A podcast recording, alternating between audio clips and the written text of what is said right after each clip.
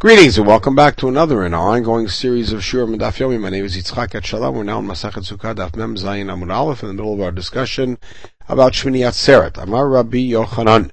Omrim Zman b'Shmini Shal Chag and Omrim Zman b'Shvi Shal Pesach. We say Shachianu on the last day of Sukkot, but not on the last day of Pesach. Here's his proof.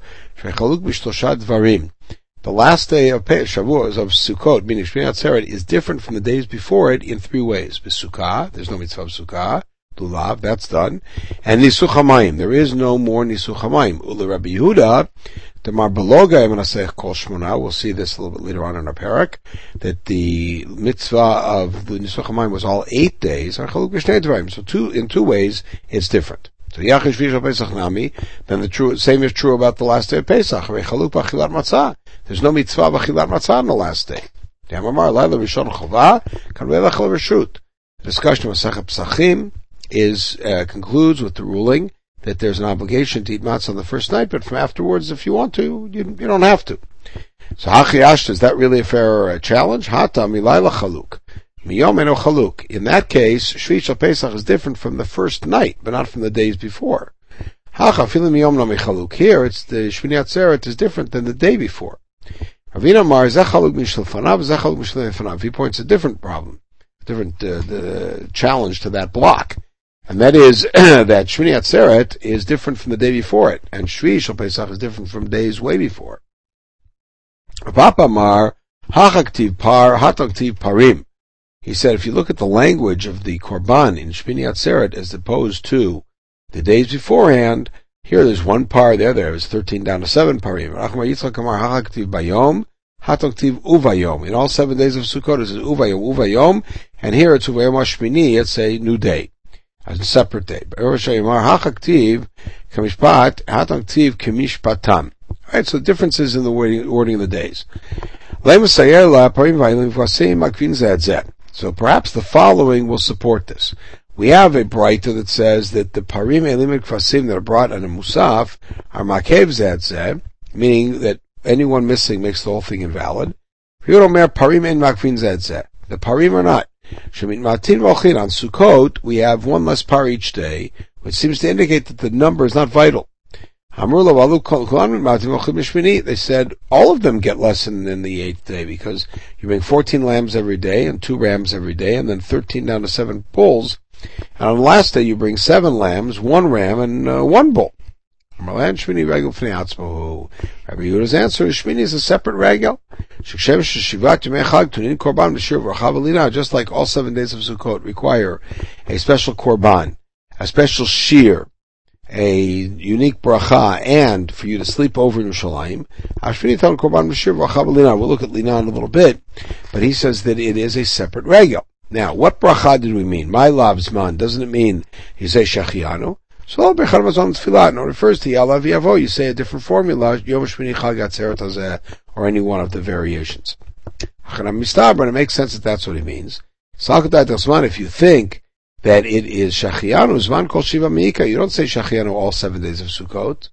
That's just halokash. Lo barach The truth is, if you didn't say the bracha the first night, you say it the second day or the third day, anytime till the seventh day. Holy Yom Achrina. Kol makom kos but you have to say Shachianu on kos, as we saw in Eruvin. Rav Nachman said you say Shman even if you're in the shuk, and remember you never said it, that's Sukkot. How could you say Shachianu on a kos on the third day? There's no kos on the third day. The answer is no, double the equally kos. If you had a cup of wine, you could say it on it. But still, it doesn't prove the point. Rabbi Yehuda, Good. So Shmini told me, but is it true that Rabbi Yehuda says you have to sleep over in Yerushalayim when you come for Shmini Atzeret? I thought Rabbi Yehuda remember now the Pesach Sheni Sheni Ton Rabbi Yehuda said, how do we know that there's no din of Lina for Pesach Sheni? If you come in Yerushalayim Pesach Sheni, you can go home that night. Shenamar Farita Meaning, Shisha, only when there is a requirement of six days beforehand of matzah, Ta'un Then you have to stay over. At ta'un Shisha, anyone that doesn't have that, no ta'un lina, and Pesach Sheni is out of the blue. Meaning it's no not connected to the days beforehand or afterwards of the Chag. So, Limute Mai, isn't he extending this to exclude something else from the Alav Limute Nemeshvini Shachag? the eighth day of Sukkot, so lo, the Pesach Sheni, the Kavatei. He's just saying other Pesach Shenis are all like that. Why? Because the psukim that he used to exclude it was about Pesach Rishon. Now Bikurim to Unin Korban Veshir Nuavalina. The Mishnah Bikurim says Bikurim require those four things. So Man Shamalei Demar Tnufan, who's the author of that Mishnah? It must be Rabbi Yehuda, because he's the one who said that Bikurim need Tnufa, to be lifted up. The Kamar Ta'un Lina, and he said it needs Lina. So you see that Lina is not limited to a seven day holiday. Even Bikurim need Lina. So therefore, Shmini Atzer could also need Lina. Tanya Rabbi Yehuda Omer, V'hinachto Zutnufa, when you bring the basket of bikurim, it's a reference to lifting it up. Atomer zutufa, and chamash, maybe means putting it down. Shumar vihini cho, it already says to put it down. What does it mean to, to lift it, to rest it? Zutnufa, that means picking up, putting it down. Alright, which means that Rabbi Yehuda is the author of the Mishnah Bikurim, and he said it needs Lina, which means that Rabbi Yehuda does not agree that Lina is limited to a seven day holiday. But then Rabbi Yaakov, Yaakov also said Bikur required Tufa, so maybe he's the author of that Mishnah, maybe we haven't solved Rabbi Yehuda. Where did he get it from? Because in Bikurim we use the word yad. What does it say about shlamim? Yadav teviyana eti You bring the korban. Makan kohen, aflahalan kohen. Just like in that case it's a kohen. Similarly, in the case of the Shlamim, it's a kohen. Umalal on Baaldim, Afkan Baaldim. And also both cases, the owners come. How How do the owners and the kohen do it? The kohen puts his hands underneath the hands of the owners, and together they lift up, whether it's the shlamim or the bikurim. So my have Allah, we still haven't solved the problem.